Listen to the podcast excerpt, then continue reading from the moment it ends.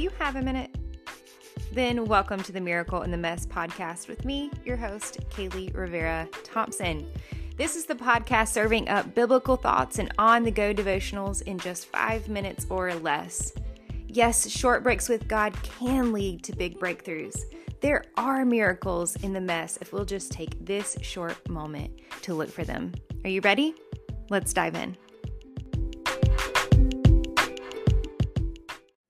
Welcome back, you guys, to another Miracle in the Mess podcast. Happy Christmas season. Today we are reading from This Will Be a Sign to You. It's my Advent devotion. We're reading through it all December long, so make sure you grab it. It's on my website, um, www.krivera.thompson.com, or you can grab it on Amazon. Again, it's This Will Be a Sign to You. And if you don't want to grab the physical book, you can always just keep listening right here on Miracle in the Mess podcast. We're on December 2nd, and it is titled Don't Miss the Messiah. And she gave birth to her firstborn, a son. She wrapped him in cloths and placed him in a manger because there was no guest room available for them. Luke 2 7. There are several people mentioned in the Bible who completely missed out on the miracle of Jesus' birth. Let's start with the owner of the home Mary and Joseph stopped by while she was in labor. Jesus literally could have been born in his house, and because it was presumably already full, Mr. Homeowner sent them to the barn instead. Then there's King Herod, who, upon hearing a religious king was born, felt jealous instead of joyous and wiped out every baby boy in order to eliminate any perceived threat to his throne. The last one is the real shocker. The high priests and religious experts even missed God coming to earth.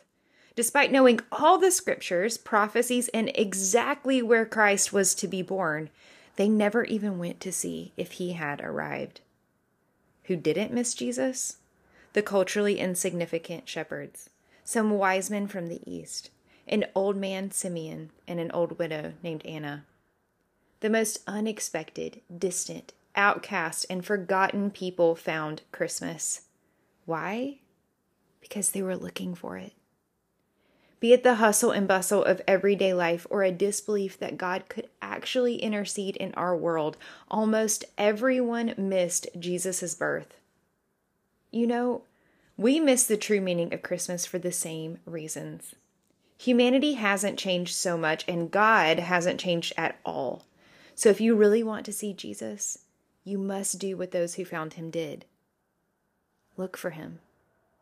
Jesus came then, he's still here now, and his promise is to never leave. How can you look for Jesus this Christmas and every day? Advent idea. Sign up to volunteer at a soup kitchen or holiday church event. Look for evidence of Jesus' presence as you serve. Intentionally be his hands and his feet.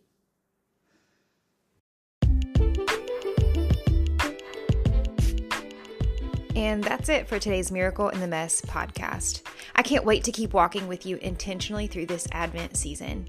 I'll see you tomorrow. December, here we come.